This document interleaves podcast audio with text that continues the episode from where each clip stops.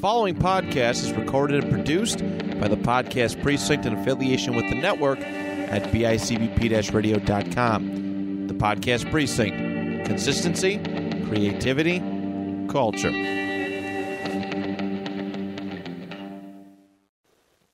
On the outside, Nanny Doss of Tulsa, Oklahoma, was a friendly and happy neighbor, wife, and parent. On the inside lurked a cold-blooded murderess who nearly wiped out her entire family single-handedly.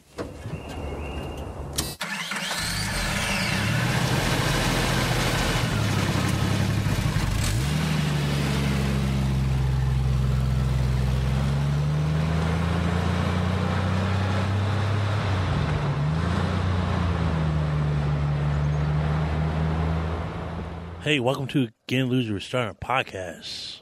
I am Chop. And I'm Cheetah. Yo, it's Chew. Yeah, back again. Hell yeah. Stepping into the world of serial killers yet again. Got your regular old garden variety psychopath here. Yeah, you got a real good one. When I was looking up, when I was trying to find a couple of different options of people we could do, I stumbled across this one, and I'm not going to lie to you guys, the whole reason we picked it is because of the nickname they gave her. So it was just, the nickname was just too good to pass up, so. But we'll get to that a little bit later on. Are you talking about the giggling grandma? Didn't I just say we'll get to that later on, and then you immediately give it away? No, I was just... Hey, but we can explain how she got that nickname. Doesn't matter now. You gave up the whole thing.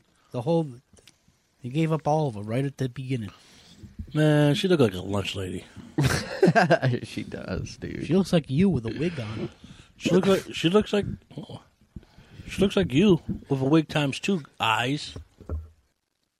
That doesn't even make any sense. But okay, good job. Good A for effort, I guess. You know it. A for effort. She looks like Mama Fratelli. Hey, man. Don't diss Mama Fratelli like that. Mama Fratelli's a crime. She looks like she's got a mean meatloaf recipe. Oh, yeah. What were you going to say? She'll get you. I was going to say, Mama Fratelli's the goat of criminals, man. Never gets her hands dirty. Always makes her sons do it. Dude, that's the best way to do it. It's like Charles Manson. Right. Mm-hmm. Yeah, unless you guys got anything else to say, we could hop on into learning about. I just gotta say, like, why do they use the most like wholesome picture of the lady ever in this? Maybe that's to throw people off because when they hear her story and they're like, "No way, this lady!" Right? It literally looks like she's looking for like husband number 5 in this picture. Dude. I know, dude. She looks like the nicest lady ever. And then you get to know her story and you're like, "Fuck." What the hell is wrong with this lady? I think the worst part about it for me when I was listening, when I was like reading the story, which we'll talk about too in a little bit, was that my girl was getting it, man. She was getting it all the time. What do you mean? Like she was getting pounded out all around town, man. She wasn't having no trouble getting some buns, man. It's probably that meatloaf, bro. I guess that's so, man. Mean motherfuckers. She probably brought in the best damn cup of lemonade afterwards, man. Or she made you a sandwich. Something's up, man. Oh, hey, Terry. She probably cut it diagonally, too, right? Dude, that's the best way. Diagonal. The best way. Don't get no better than that, dude. Wait. Double cheese. What the fuck's that noise? Oh, it's the ghost. It's the old-ass furnaces trying to kick on. Old-ass heaters. That's what I saw. Sound like two wooden puppets trying to fuck. All right, well, guess we could hop on into this now. This week, we're talking about a lady named Nanny Doss, born Nancy Hazel, a.k.a. the Giggling Grandma. But Nanny Doss was a serial killer responsible for the deaths of 11 people between the 1920s and 1954. Doss was born in Blue Mountain, Alabama, as Nancy Hazel to James and Lou Hazel. Nanny was one of 5 children. She had 1 brother and 3 sisters. Both Nanny and her mother hated James, who was strict, often controlling father and husband with a nasty streak. There's evidence that Doss was conceived illegitimately, as James and Lou were married after 1905. Census records show that in 1905, she and her mother were living on their own.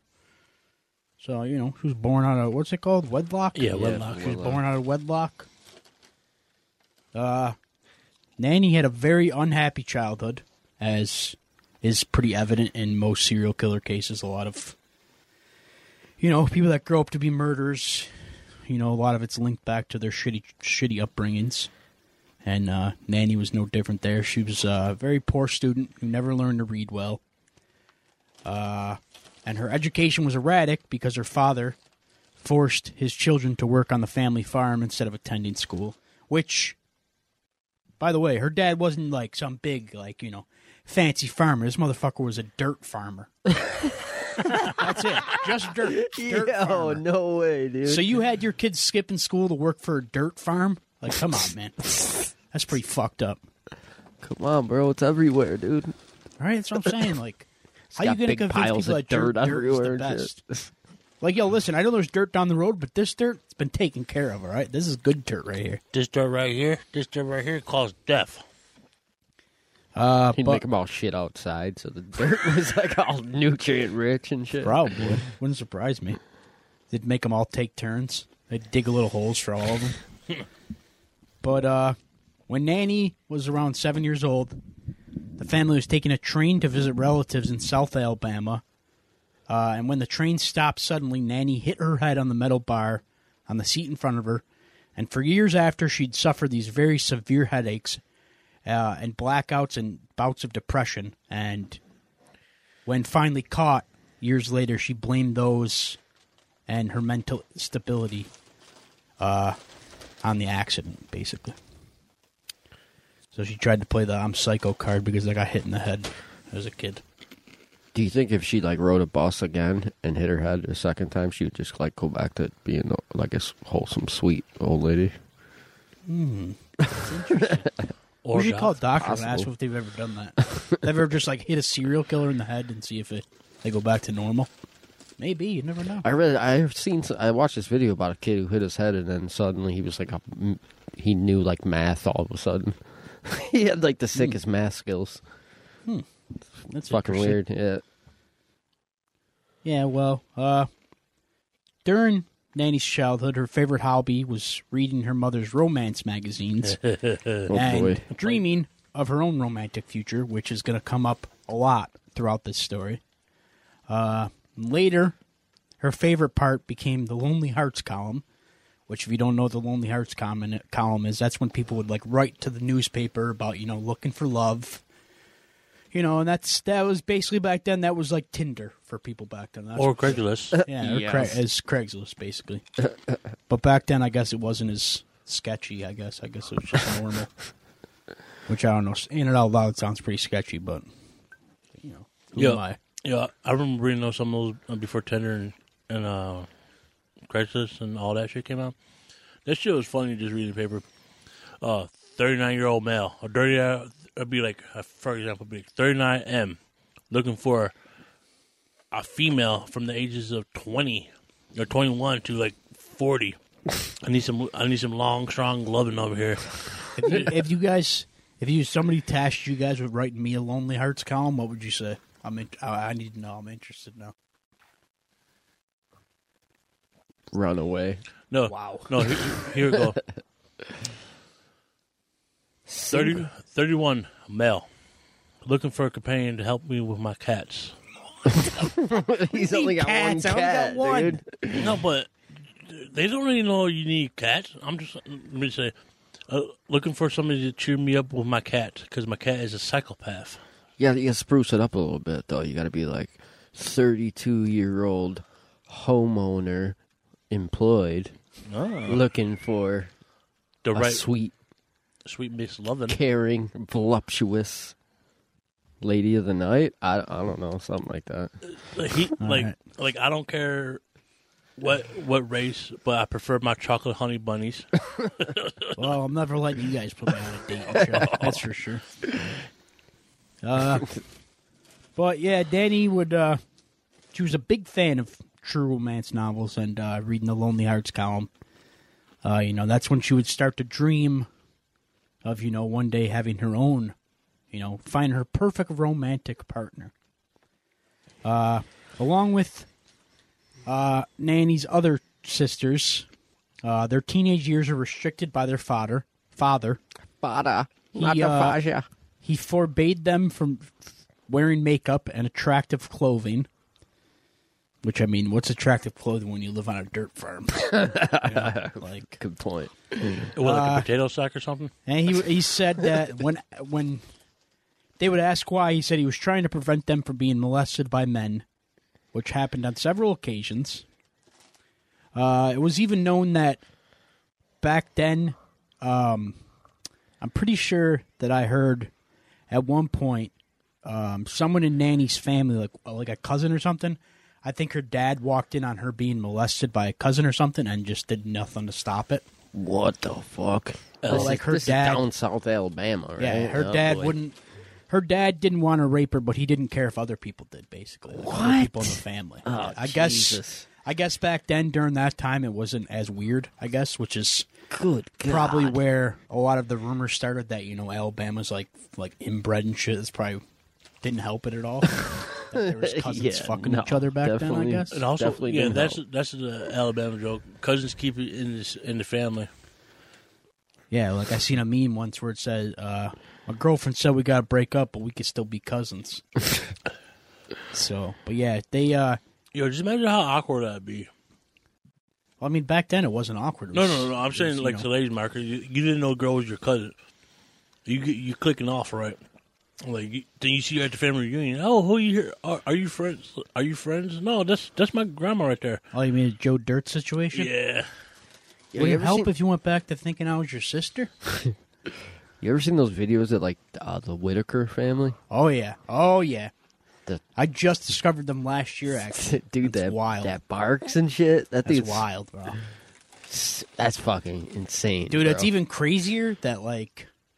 All the neighbors in that, like, surrounding area, like, you know what I mean? Like, they'll kill people over trying to, like, make fun of them and shit. It's crazy. Yeah, they're close, man. Yeah, it's wild, dude. But, yeah, they've probably been growing up around their families for generations and generations, you know? Yeah, when I first watched, like, a video about it, I'm like, why is this dude fucking barking? Yo, the dude that barks is the coolest one. He's chill as fuck, yeah, he's a super nice guy, yeah. Even though he doesn't speak. Yeah, he's just, like, everyone else gives off, like, a very creepy vibe, except for him. He's kind of just, you know. He always just kind of hangs out. A little bit, Except for the fact that, you know, he barks. And just, like, he's on camera and he just starts peeing outside. There's nothing wrong with peeing outside. No, he's not, but not when you're fucking live on YouTube and shit. Nanny's father would also stop her and her sisters from going to dances and other social events. You know, for the whole not being raped thing, but it's okay if your family does it to you, just not other men at death parties. Then, at age 16, Nanny married her first husband, Charlie Braggs. They had met at the linen thread factory where they had both worked, and with her father's approval, they were married after dating for just 4 months. Holy fuck. He was the only son of his unmarried mother, who insisted on living with them, which Nanny fucking hated, by the way. Doss later wrote, "I married as my father wished in 1921 to a boy I only knowed about 4 or 5 months who had no family, only a mother who was unwed and who had taken over my life completely when we were married.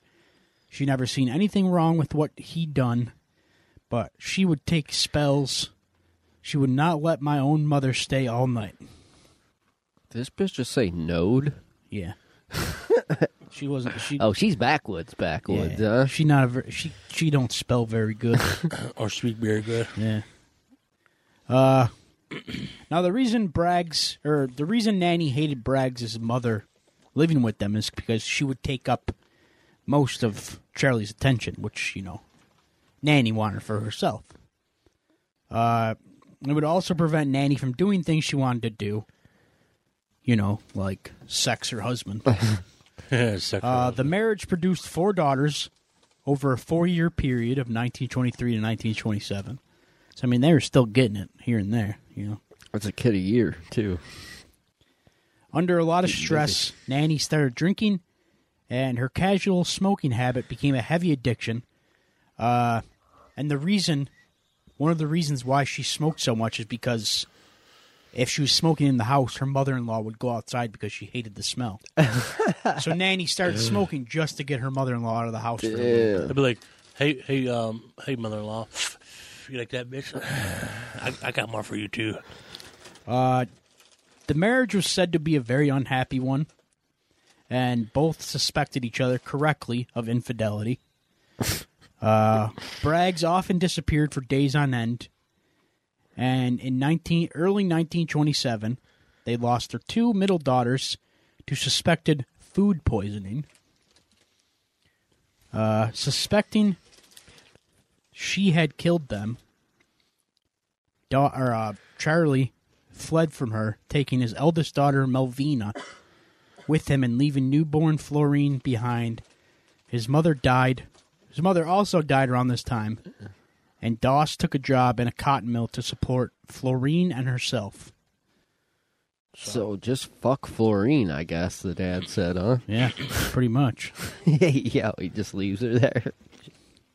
Savage. Yeah, man. He didn't like her, you know? He only liked Melvina.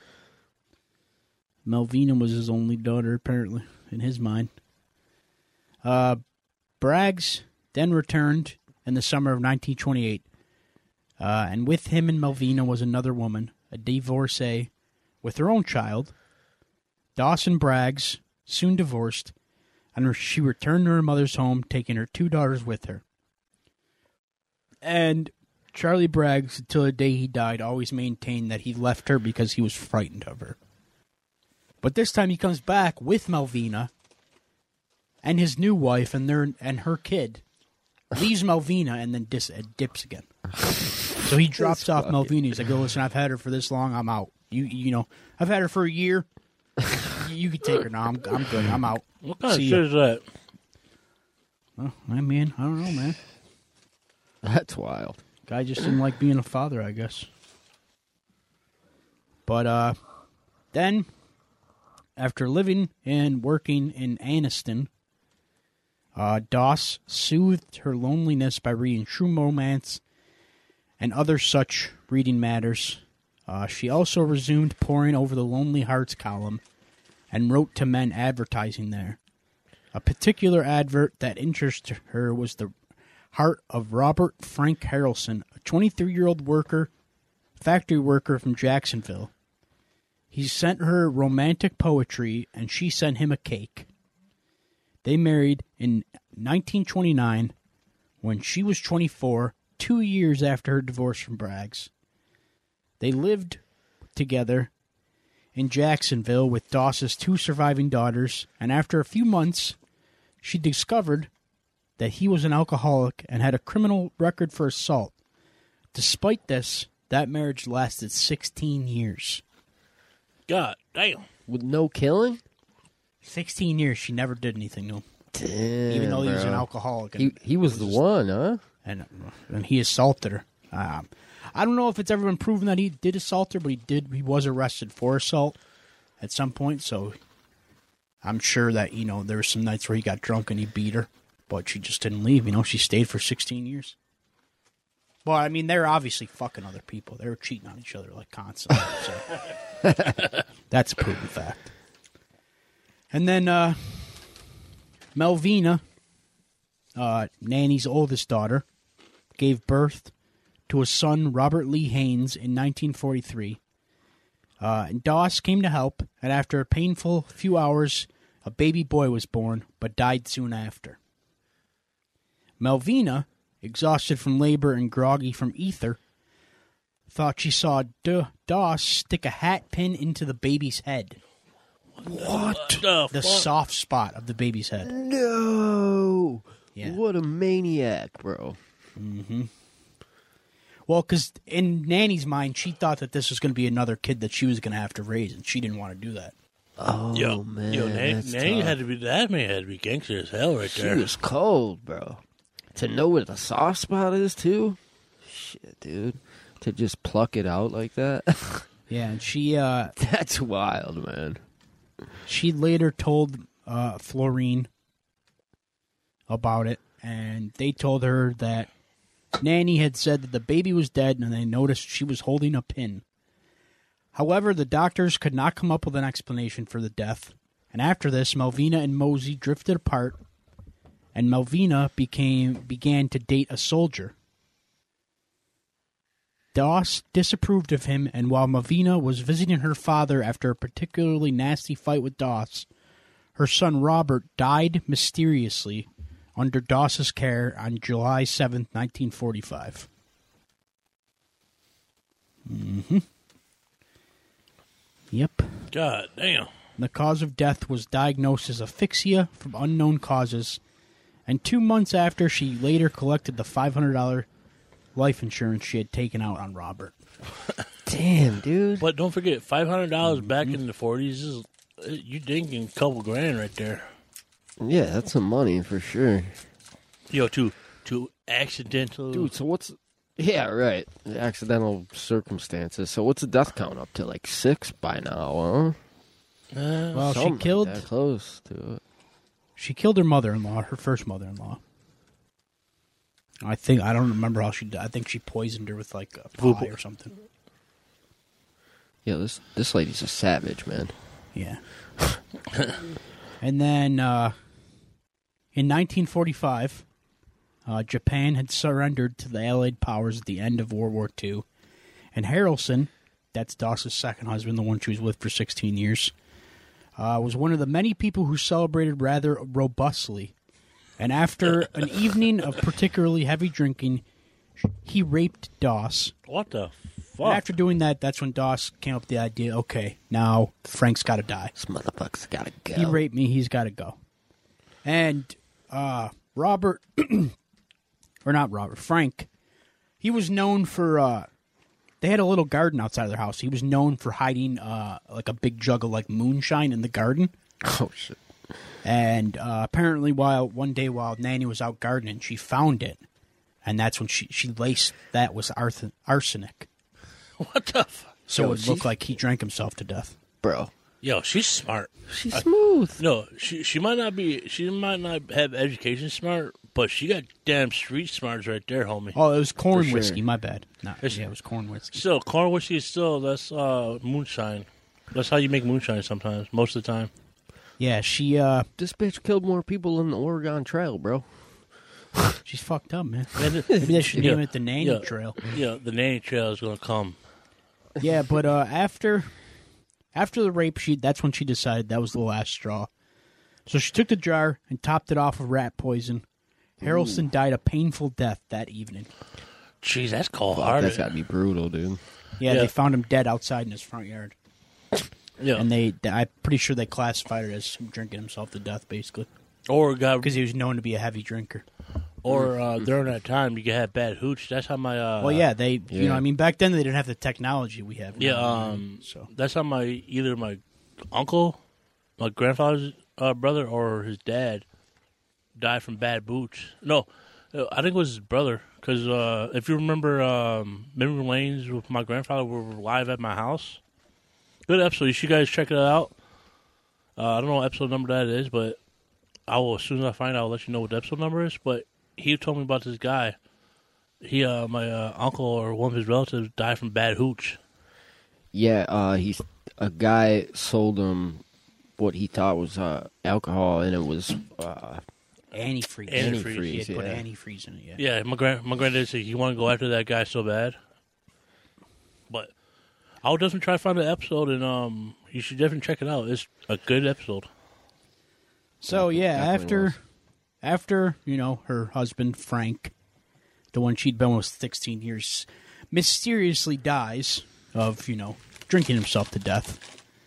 And at this point, no one like, authorities or nothing had...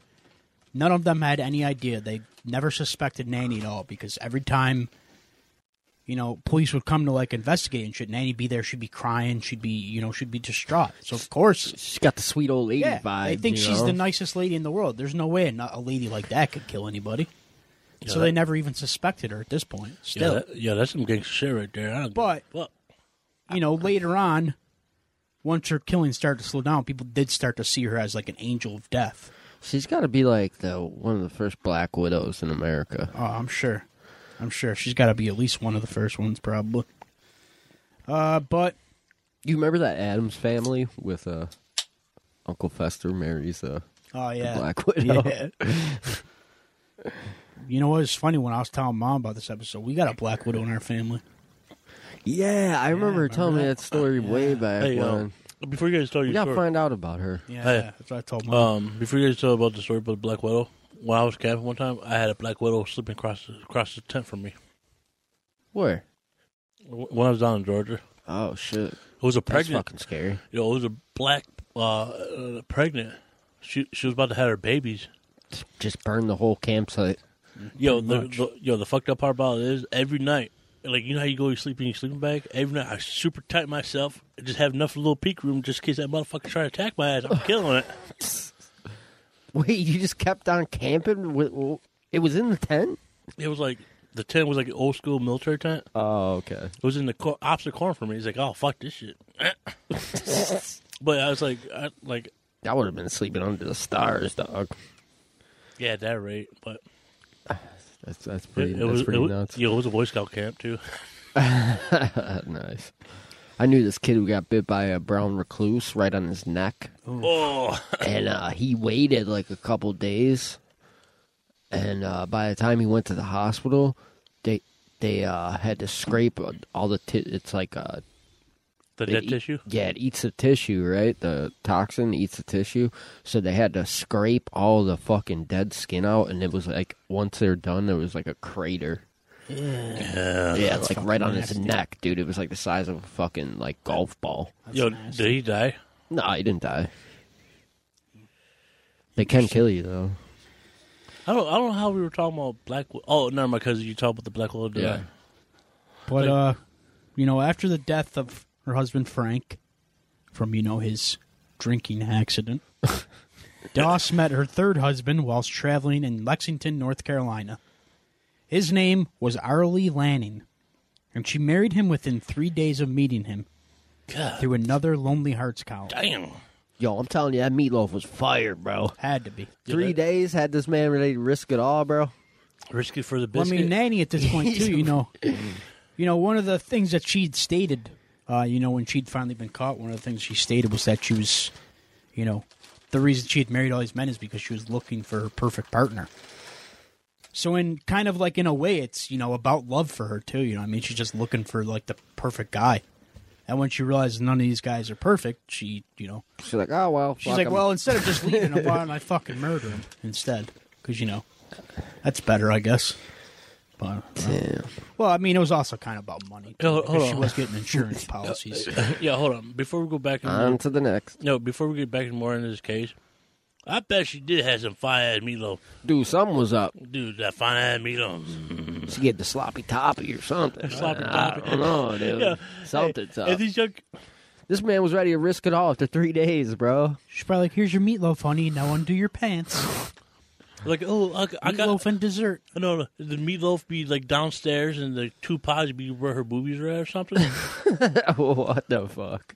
You always make everything. Somehow you make it weirder. Somehow, always. No, I'm just saying, like, something's up, dude. Yo, there must be something in that meatloaf, and some dude just, oh baby, I love you. Oh god. And the other guy was like 4 months. Yeah, this is weird. It's like. For a good example, Biggie, when he met Faith, less than 3 weeks to get married, because you know why? Because they felt something with that shit. Yeah, well, I'm sure back then it wasn't feeling something. It was probably just, you know, she probably wanted that money for her bingo fund. Fucking gorilla grip, dude. So you all give me this fucking drink today, boy? Like, God damn. She's probably like, oh, sweetie, pull your pants down now. Pull your pants down. I made some fresh cookies for you. I'll put that chocolate syrup on your wiener.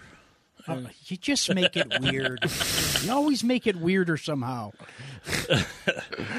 Yeah. Anyways, Doss had married her third husband, Arlie Lanning. In many ways, he was just like Frank before him. He was an alcoholic and a womanizer.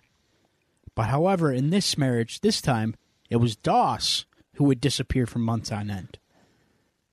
Mostly just going around hooking up with other men. Yeah, basically. Right at Pony Doss. And when she was at home, she would play the role of a doting housewife. And when her husband died of what was said to be heart failure, the whole town turned up to be at his funeral in support of her. Wow. Because Nanny was innocent. Wow. She was a nice little innocent lady. Yo, she had them all fooled, bro. Yo, what year is this? This is, I'm not sure. Yeah, like right now, I'm sorry to cut you off. No, you're good. My bad. Do you have something important? Because I was going to say no, this. Go ahead. I can imagine Nanny with the fucking perm. Not like the perm hair, but like the curls. Mean perm curls, dude. I'm talking like the 1940s kind of shit. Yeah, it had to be in the 40s, 50s, because 45 was the year when her husband died. I think she had the... like the curly hair, like you know how the women had the white dresses and the aprons and shit? Well, her apron's like, I feed the community, here's my pies. Well, that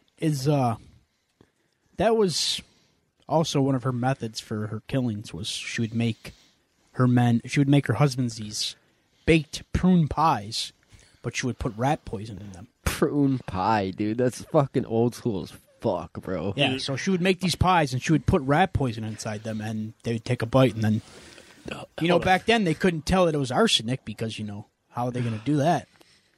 You know, they didn't really have the technology back then, so they said, fuck it, you know? Yo, they'd see these guys just die, just drop dead. They'd be like, oh, heart failure. You know, his heart must have given out. Yo, so. Yeah, they ain't looking into shit. They ain't autopsying shit, dog. Yo, yo, if two of you motherfuckers try to give me prune pie, I'm fucking beat your ass. That's not a... Well, he's joking, though. I'll literally put my fist in your mouth hole because you're going to give me some shit I'm going to shit my pants on. Yeah. All right. I don't know what that was for, but okay. Oh, shit. Why? Why? Because I don't like prunes. Prunes make you shit. Oh, shit. I've never had any fucking prunes, I don't think, dude. All right, prunes is just a plum. Yeah, I know. Like, it's like a raisin plum. Yeah. Like raisins are grapes. Shit, dude. Man, I want some grapes now. Mm-hmm. I bet you she had me and recipe. I think the recipe's on here. I'll read it after. Yeah, that's fire. We gotta get into that. Yo, you think at the funeral with the whole town came in, she's probably lining up her next victim in that bitch, dude. You'd be like, oh, here's Giorgio. No, fuck that motherfucker. What's up, Giorgio? Ralph? What's up, Ralph? You come over to my house, I'll give you some pie. Okay. Or give her some weed, because she's a giggling grandma. You just make it weird. Always. I don't know how you always make this weird shit weirder somehow. Yo, it's just the flow of the shit over here, you know? But after the entire town had shown up... for this man's funeral in support of Nanny, because Nanny was, you know, such a sweetheart around the community. But then afterwards, the house the couple lived in had burned to the ground because it had been left to Lanning's sister and not Nanny. And Nanny couldn't have that. So, Nanny just said, fuck it. Bitch. Hell no, fuck she said, fuck you, you know the house is just going to somehow burn to the ground, so you can't have the house. Yo. Best way for you to have a burnt house back in that day, faulty wiring. You could just do a little tweak, faulty wire. Because the electric and shit wasn't like how it today is. That's probably the fire happened. But with the insurance money that was, you know, taken out for her third husband, that, of course, went to Nanny when he died. And she was very quick to bank it. She didn't waste any time. Soon after, she'd left North Carolina, but only after Lanning's elderly mother had died in her sleep. You know, yeah, with a pillow over her face, probably. Dude. Fuck. Then Doss had ended up at her sister Dovey's house. Dovey was bedridden, and soon after Doss's arrival, she had died.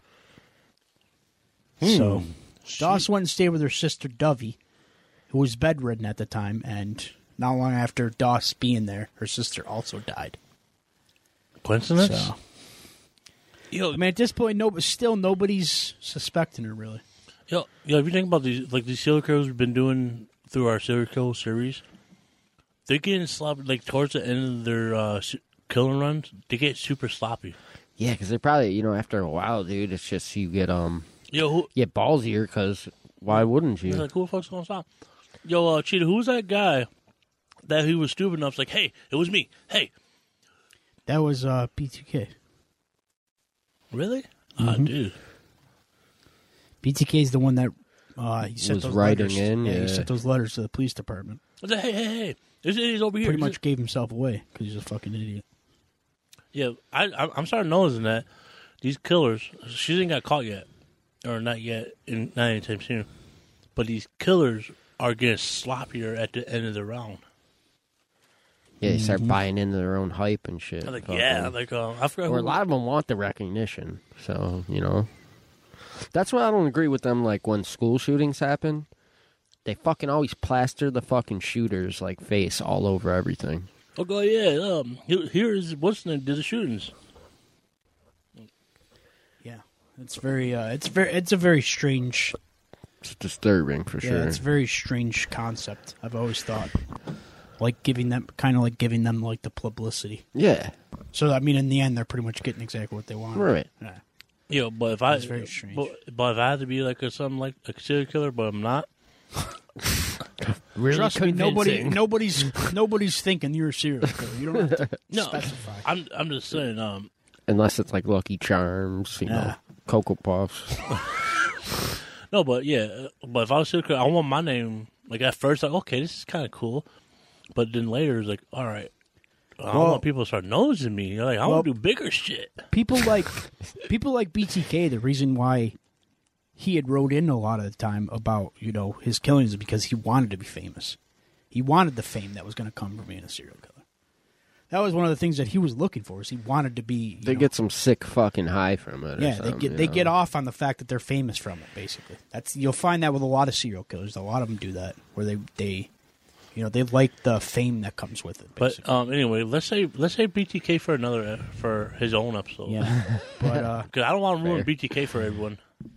Well, not long after Doss's sister Dovey died, Doss was on to her fourth marriage. God, and this one she had found when she had joined the Diamond Circle Club, and she had met Richard L. Morton of Emporia, Kansas. He did not have a drinking problem, but he was a womanizer. Oh, and God. Before she could poison him, she ended up poisoning her mother, Louisa, on January 1953 when she came to live with them. So before murdering her own husband, she murdered her own mother. Dude. So Nanny killed her mother when she came to live with them. Anyone could get it. I was like... If you don't like my pie, you don't like my meatloaf. That's why they said that. That's why they say that Nanny took out almost her entire family tree single-handedly. I think the only ones that survived were her two daughters or other daughters that got away from her, Florine and Melvina. They stayed away from her. They never had contact with her again after Melvina's daughter or Melvina's son died. Hey, Cheetah, got away from her. Cheetah, if you had the opportunity to do that, will you say because I know you're I'm not for your dad being like. Controlling how Nanny's dad was. We just let him just be the last one and let him suffer, or you do it off that one movie where you just torture them. What are you talking about, dude? I don't understand anything you just said to me. No, I'm talking about because you said Nanny's single-handedly taking her out. Her no, I said she almost took out her entire family tree single-handedly. Yeah, you guys are better than cable, man. You just sit back and just be a fly. I don't think she ever killed her father. I think her father just died from natural causes. I'm pretty sure. No, but I'm saying if my dad put me through that trauma, I'll make sure the old man dies. Easy. Yeah, I think he's saying, like, would you want him to suffer? Would you make him suffer, or would you just let him die naturally? I don't know. I mean, if I was Nanny, I'd probably make him suffer. I'd probably just, like, give him enough rat poison, like, every day. Just a little bit, like, yeah.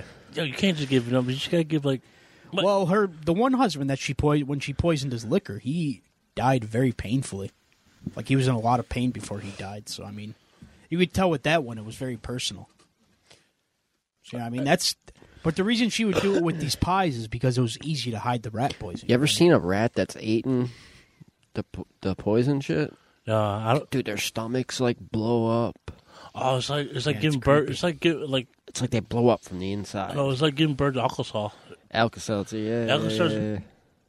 Oh, fellow losers, do not do that, because if you do that to the seagulls, you're going to get in trouble by the state park police. Fucking idiots. Fucking idiots. All right, let's get back to... But 3 months after Doss had killed her mother, Louisa, that's when Morton, her fourth husband, met his death. Also from poisoning. Through a pie. Oh, Jesus Christ. So... I bet that prune pie was probably hitting, too. And then, for her fifth and final marriage, Doss met Samuel Doss. That's where she got the last name Doss. She married him. He was from Tulsa, Oklahoma. She married him in 1953. He was a clean-cut, church-going man. He disapproved of the romance novels and stories that Nanny adored. Before he got sick, because he didn't approve of her romance novels and that, he threw them all out. He got rid of all of them, destroyed them all. God. And you can't do that, because that's Nanny shit, you know what I mean? Oh, so that was the breaking point for hers. You know, the romance novels are like my whole thing. You get rid of those, I'm going to get rid of you. And that's exactly what happened. Just like her daddy. Yeah, and in September, Samuel was admitted to the hospital with flu-like symptoms. The hospital diagnosed a severe digestive tract infection. He was treated and released on October 5th, and then Nanny killed him that evening in her rush to collect the two life insurance policies she had taken out on him. Damn, she doubled up this time. Yeah. And yo, did you see digestive tract? See what I was saying with the poison. Yeah, and the reason why... this was also the first death where they ever did... an autopsy, and that's because it happened so quickly after he got released from the hospital. Because when they released him from the hospital, he was in perfect health, and then a couple days later, he's dead again. Wait! He had that. Yeah, but they cured him and let him go from that. They discharged him from the hospital, and then he dies a couple days later. Yo, I'm just saying that got sloppy. What I told you guys about a few minutes ago, she just got sloppy right there. She's like, "Fuck!" I was like, "I'm done. I'm just gonna murder this motherfucker." Yeah, and then. This sudden death alerted his doctor, who ordered an autopsy, and the autopsy revealed a huge amount of arsenic in his system. And then Nanny was promptly arrested. So after almost 3 decades of wiping out almost her entire family tree with arsenic, Nanny Doss, a.k.a. the Giggling Granny, was finally caught. I'm gonna read the next paragraph. This isn't... I'm not a teacher. You don't have to raise your hand. He definitely raised his hand. Nanny confirmed to kill 4 of her husbands. God damn! 4 of her husbands. Her mother, her sister, Doreen, her grandson... Dovey. Oh, fuck it. Her grandson, Robert, and her mother-in-law... whatever dude's husband. Arlie Lanning. Arlene's mother. The state of Oklahoma certified in case only on Samuel Doss. Prosecution found her mental fit for a trial. Lanning pleaded guilty on May 17, 1955 and sentenced to life imprisonment. Man, I gotta use these fucking big ass words. What the fuck? Stupid Drew. The state did not pursue the death penalty due to her gender. Nanny was never charged with the other deaths. She died of leukemia in the hospital ward of the Oklahoma State Prison in 1965. Oh, that's fucking crazy right there. She didn't get the death penalty because of her gender? Yes. Like, it was probably odd back then for a female serial killer, you know? And I find it, when I was first looking into this story, I found it very interesting that the only death they ever charged her with was the death of Samuel Doss, her last husband. And that was because that was the only one that I think ever proved was her. But I mean, everybody at this point, everybody knew pretty much. They knew that Nanny was responsible for the other ones. They just couldn't prove it. You know, but one of the very interesting things that I found out about Nanny when I was looking into it, when I listened to another podcast about her, at this point, when she was in like the hospital, there'd be a lot of people that would write to her, asking her to come sit with this was before she got arrested, I'm sorry. But there'd be people that would reach out to her asking her to come and be with their family members who were on the verge of death, because at this point everybody had started seeing Nanny as an angel of death, some kind of godly being who would help people pass on faster, you know what I mean? So there were people reaching out to Nanny hey, come help me, come help my grandmother die quicker, basically. Oh, shit. That'd be something. She's I bet these were her lines. Okay, dearie, we're going to have a full-course meal. Mm-hmm. At the end, we're having prune pie. For the starter, we're having, I don't want to eat back then, mincemeat pies. Mincemeat pies. Then that fire-ass meatloaf. During Nanny's interrogation, on November 26, 1954, when she was arrested, she laughed at the execution, always stating, "My conscience is clear. I married these men because I loved them." She told the detectives, "I have never poisoned anyone," that she read a lot of love story magazines and her favorite television programs are of amour. Seems she favored the sophisticated sound of the word. "I'm sure I'll find my perfect mate yet," she told the officers. All through the night and into the early morning, in two-man teams, detectives questioned the Jolly Widow, which was another name they gave her. But that was one of the reasons why she got nicknamed the Giggling Granny, because every time someone would bring up the deaths around her, she would just laugh and say, I'd never do that. Oh my God. She felt no mercy for anything she did. I blame the romance novels. I put in this idea in her head of a romance that just would never really happen in real life. And when she didn't have that romance, she took matters in her own hands. Exactly. This was essentially the first 50 Shades of Grey story. Basically. 50 Shades of Granny right here. 50 Shades of Granny, dude. But, there's a title for you. During these interviews with detectives, she would sometimes remove her horn-rimmed glasses, stating, "I am not near or far-sighted." She explained she only wore them for the headaches. "I've had terrible headaches all my life." Oh man. Or rather, from the time I was 7. That was when the train hit the buggy I was riding in and I was thrown out. The silent suspect never once lost her composure and wore out 4 teams before they gave up for the night. So she went through 4 different two-man teams interrogating her before they just gave up, because they weren't getting nothing out of her. Stone cold, bro. To the day she died, she denied ever killing anyone. Yeah, that's the most boss-ass move. She felt no remorse for anything she'd ever done. And then these fucking tough guy rappers. Fuck. Did you see that Young Thug case and shit? His boy ratted him out. Yeah. So this old granny could go through 4 interrogation teams, and all these other so-called gangsters just immediately flip and shit. It's pretty funny. Yo, speaking of that, I'm just actually seeing a recipe for death. Yeah, let's hear it, dude. All right. It's Nanny's apple and prune pie. Approximate time, 45 minutes. Oven 350 degrees bake temperature. Ingredients, 1 cup of water, 1 cup of flour, half a cup of butter, 3 eggs, a pinch of salt, 4 slices of apple, 1 diced prune, a dash of garland granulated sugar. Hey, here's the best one. 5 tablespoons of rat poison.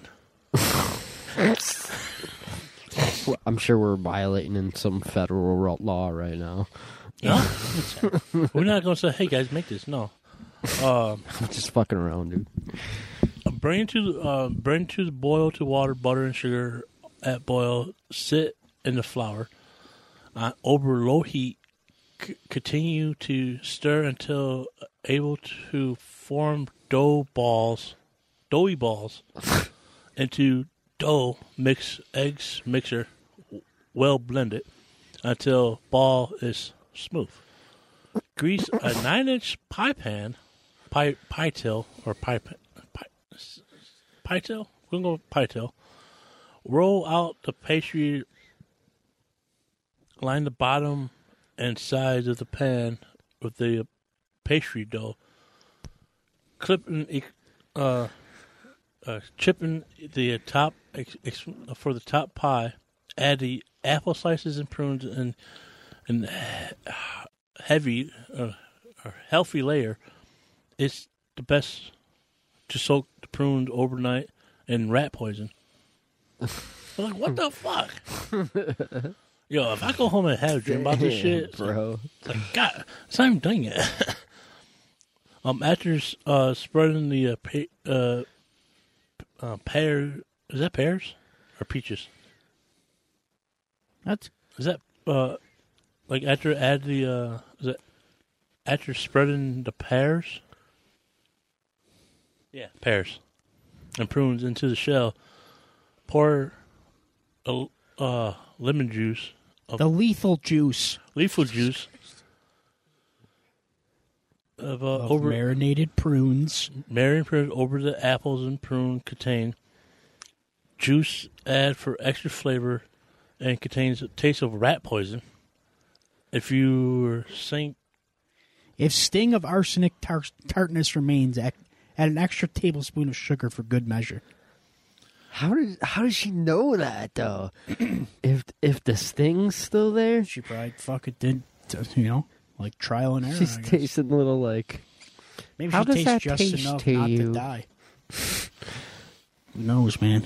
Dude, she was a chemist with this shit, bro. She's Walter White in it with this fucking prune. Cover pie with leftover dough and preheat oven for 45 minutes. Check occasion. Top with grated sugar.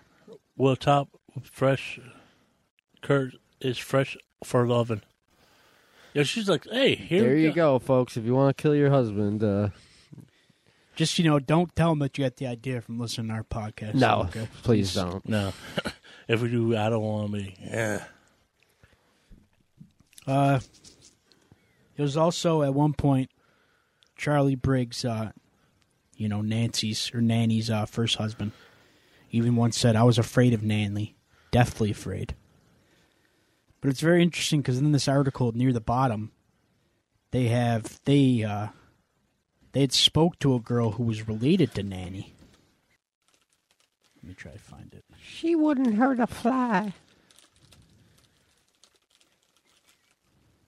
Hold on. Let me try and find it. I just had it. Hold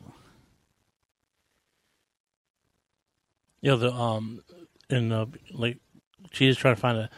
They also had a note. The fall biopsy of poison Nanny Doss had been completed by information from various sources. Chief among them, a member of Nanny's family, Sherby Green, who opened up her research material to the crime library. Much of Nanny's life, however, remains should been in mystery and between Mrs. Green's paper and other source, they express a few black spots where everything came, only to counted by those who wrote down Nanny, and those very few instructions I created an assembly-based research available. Yeah, well, there's Sherby Green, who's a direct relative of Nanny. She said that her great-grandmother and Nanny's mother were sisters. That makes me a cousin twice removed. My family doesn't like to talk about Nanny. She's the bloodline black sheep. The bloodline black sheep. The skeleton in our closet. Nonetheless, Sherby has found her cousin fascinating. Nanny lived. She committed atrocities, good or bad. She became a folkloric hero, alluding to the northeastern corner of Alabama where she and Nanny grew up. In Blue Mountain, where Nanny was born, she's a legend. Nanny, however, legend and color aside, was a killer. She killed because she liked it, attests the A to Z Encyclopedia of Serial Killers. And it is a testimony in which Sherby, despite her familiar ties, agrees. Each of us determines our fate or destiny, as well as what type of life we live. No one put a gun to her head or twisted her arm to make her commit such cold, heartless crimes. These were her decisions. So, yeah, there you go, man. Nanny Doss, the giggling granny. Yo, speaking of that, I was just going through the notes again. Her husband's had the last words. Her first husband. I was afraid of Nanny, deathly afraid. Charlie. Let me go down to the next one. Yeah. And Frank, if you don't listen to me, woman, I ain't going to be here next week. Mm-hmm. I'm like, damn. If he only knew. Yeah, right. If, like, it must have been the coffee for Arlie. He said it must have been the coffee. Nah, bro. Probably the pie. It's a part of the pie. Mitch pie. Richard, he had been making me mad, shutting up other women. He didn't really have like last word when he died. And then Nanny's final husband, Sam Doss, said Christian women don't need a television romance magazines to be happy. And those words sealed his fate. Damn, dude. Yo, that'd be such to be last words. Like, yeah, Christian women don't need these romance bougie shit. She's like, the fuck I don't. Yeah. If she was still alive or whatnot, I'd be afraid to have a home-cooked meal from her. Like, I'll refuse a home-cooked meal for him. You think? That might have been the dumbest thing you've ever done on this podcast. Man, I say dumb shit over here. But anyway, how Cheetah said it, and that's Nanny Doss. Is it Doss? How have you sat here this entire episode and listened to me say her name and you still don't know how to say it? Shit, I don't know how to fucking say names. You shouldn't know why I roll around here. You know. But, yeah, that was the giggling granny. Yo, looking at other pictures of her, she's kind of got that look in her eye, bro. She got that fuckboy look in her eye. Like, fuck with me, I'll fuck you up. Something I mean, like it's... That. She's got... it's got very interesting. It's very interesting to, like, look at it from, like, a certain way is... Someone like me who's listened to a lot of serial killer stories, it's always, I always find it kind of interesting to try and figure out, like, at least in, like, my own head, what I think, could have been behind why these people did what they did. And in a lot of cases, people are just born with it, they're just born with something inside them that just, just flips a switch and they're, they feel they feel the power to want to kill, I guess. But, there's a lot of people also that are kind of just, it happens from shit they deal with growing up. They just can't, They've been kicked down by the world so much that they can't take it anymore, you know? Absolutely. Now, guys like Ted Bundy, I mean, there's probably just something in him from the day he was born, basically. He's probably just pure evil. Yeah, this chick, too, she's got to, like... Yeah, it's a slow death. Yeah. You know, so she got to sit there and watch. I think it was a little mix of everything. I think there was something in her from the day she was born, but I think it doesn't help that she had a really shitty upbringing. Absolutely. You know, so...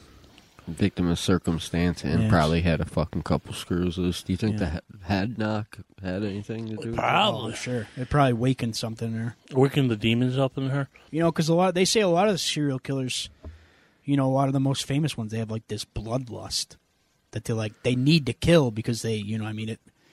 Once they kill, it calms them down for a little bit, you know what I mean? They can move up. Like John Wayne Gacy, they say he had a lust for blood, you know what I mean? Like, he needed to kill to, like... That was the demons at bay, basically. That was a fucked up story. So, but speaking of, you never know. Speaking of good news, guess who got released from the hospital today, or was it today or yesterday?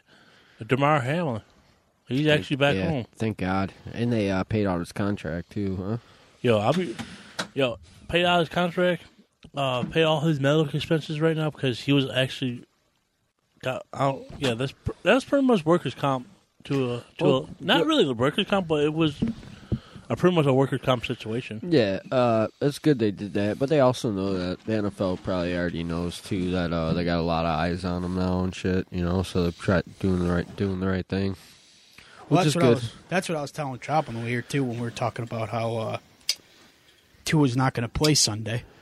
How he's still in the concussion protocol. And I said the only reason they're doing that now is because they got so much heat for the last time, you know what I mean? So now they're trying to cover their ass. Are you talking about when Buffalo did it or when he looked like he crippled his hands? After the one with Buffalo, they should have just kept him out. They shouldn't have let him come back. They may have ruined that kid's career, dude. Yeah, but Tua's career was already kind of not ruined, but everyone didn't want to get him because of that knee he had in Alabama. Yeah, oh, think about it now, shit. You want to speak something? Touch him. Yeah, you want to speak something crazy. The quarterback from Georgia, he's 25. He won his second national championship. Lamar is the same age as him. He's been in the league for like 5 years. Like, yeah. Mm-hmm. What's his name? Shit, something the fourth. I'm not really knowing. Well, that helps. But by the way, Georgia won the national championship by 65 to 7. Fucking blowout, huh? Mm-hmm. Your old stomping grounds. Oh, yeah. Dude, I've never been to a Georgia game. If I could, I want to go. But you know what I want to do? I don't care if Georgia's in the next year. I want to at least go to a national championship game. Like, wherever. Wherever's hosting, I want to, like, I'm booking my ticket. I'm going there. Yeah, it'd be sick. It'd probably be fucking nuts, too. Yo, speaking of that, when the World Cup comes, I'm gonna try to take your dad. I don't know if he'd be interested. I would have him get his passport. His passport. I'll take him to Toronto to see a World Cup game. Oh, is that where the next World Cup is? No, the World Cup is like in 3 countries this year: Mexico, America. And Canada. They're bouncing around? Yeah, they're doing 3 countries this time. Oh, shit. You can't even afford to go to the fucking supermarket. You're going to take somebody to the World Cup? Motherfucker. That's in 4 years. Mm-hmm. Uh-huh. Uh-huh. But anyway, thanks for the thanks for the episode, Gigging Grandma. Your poo pies was a killer for everyone. I'm fucking waiting in the hallway, dude. I was waiting for that one. Boy, that was a good closer right there, too. Yeah, but you just make it weird when you say shit. Like, he said, like, just try to make it dramatic, and it doesn't sound dramatic at all. It just sounds weird. It's like, just weird. Why don't you let me stick to the dramatics? You just... Stick to the comedy? Yeah, stick to being funny. I know I'm funny. That's all you got going for you. Don't let him talk to you like that. Hey. I'm the driver. You respect the captain of the driver car. Uh-huh. What do you say? Dub's playing. Yo, Choop, do you know before he never, he like a couple, like, not that long, like, been a while, he used to call me Chives. Chives, try me. It's like, bitch, you're in the front seat. If you want me to be your personal driver, you should be in the back seat. Like, Chives, try me. Hey, Chives, I need you to pick me up for my date. No. Well, guess we start wrapping this episode up. Yeah. That's a pretty good time.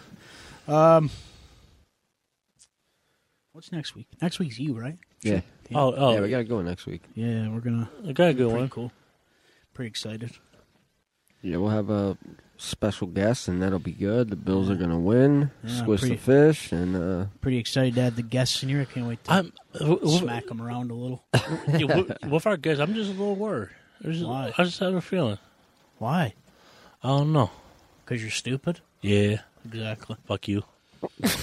But, yeah, we're, like Troop said, we're going to have guests next week. It's going to be pretty good. How about your guest? He's pretty big in the community, Western New York area, so it'll be cool to sit down and talk with him about some shit. Oh, yeah, I can't wait. I got a couple video game-related questions for him. I already brewing in my head. I'm going to try and get him to go on a rant about something me and him ranted about once already. I hope he does it. But, sure you will. Cheetah, how about your guess? What's going on with that? I don't know, man. Why are you asking me so many questions, Alex Trebek?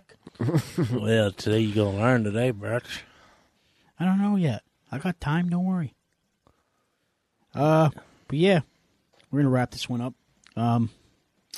I think one of the episodes that we planned on doing for a while now, I think we're going to finally do here in the next couple weeks. Hey, Troop, we'll talk to you after we get off the air about that one. It's a pretty big one that we've been talking about doing for a while. They actually had secret. It's not top secret. We mentioned it before. Dive into it. It is something that Cheetah was looking for you to come on an episode for. I just need somebody that would, actually like get into the story with me. You know what I mean? Because no offense to Chop, but he's kind of oblivious to everything. Fucking loose cannon over here. Yeah, so, but yeah, we're probably gonna get into that in next couple weeks. But yeah, huh? I don't want to ramble like I do every week, so I'm going to get out of here. Thanks for joining us. Thanks, guys, for tuning in week after week, especially the new year. Going to be a big year this year. Squish the fish. Bills to the Super Bowl. Bills by a billion. Go Bills. Go Bills. Nanny, I hope you're resting in hell. You crazy fuck. Hey, if anyone offers you proof pie, don't eat it. Don't eat it. Yeah, it's a big no. All right. Before we go, Michael Hyatt's back. Yeah, he is. Nice. I'm hoping he's like 100%.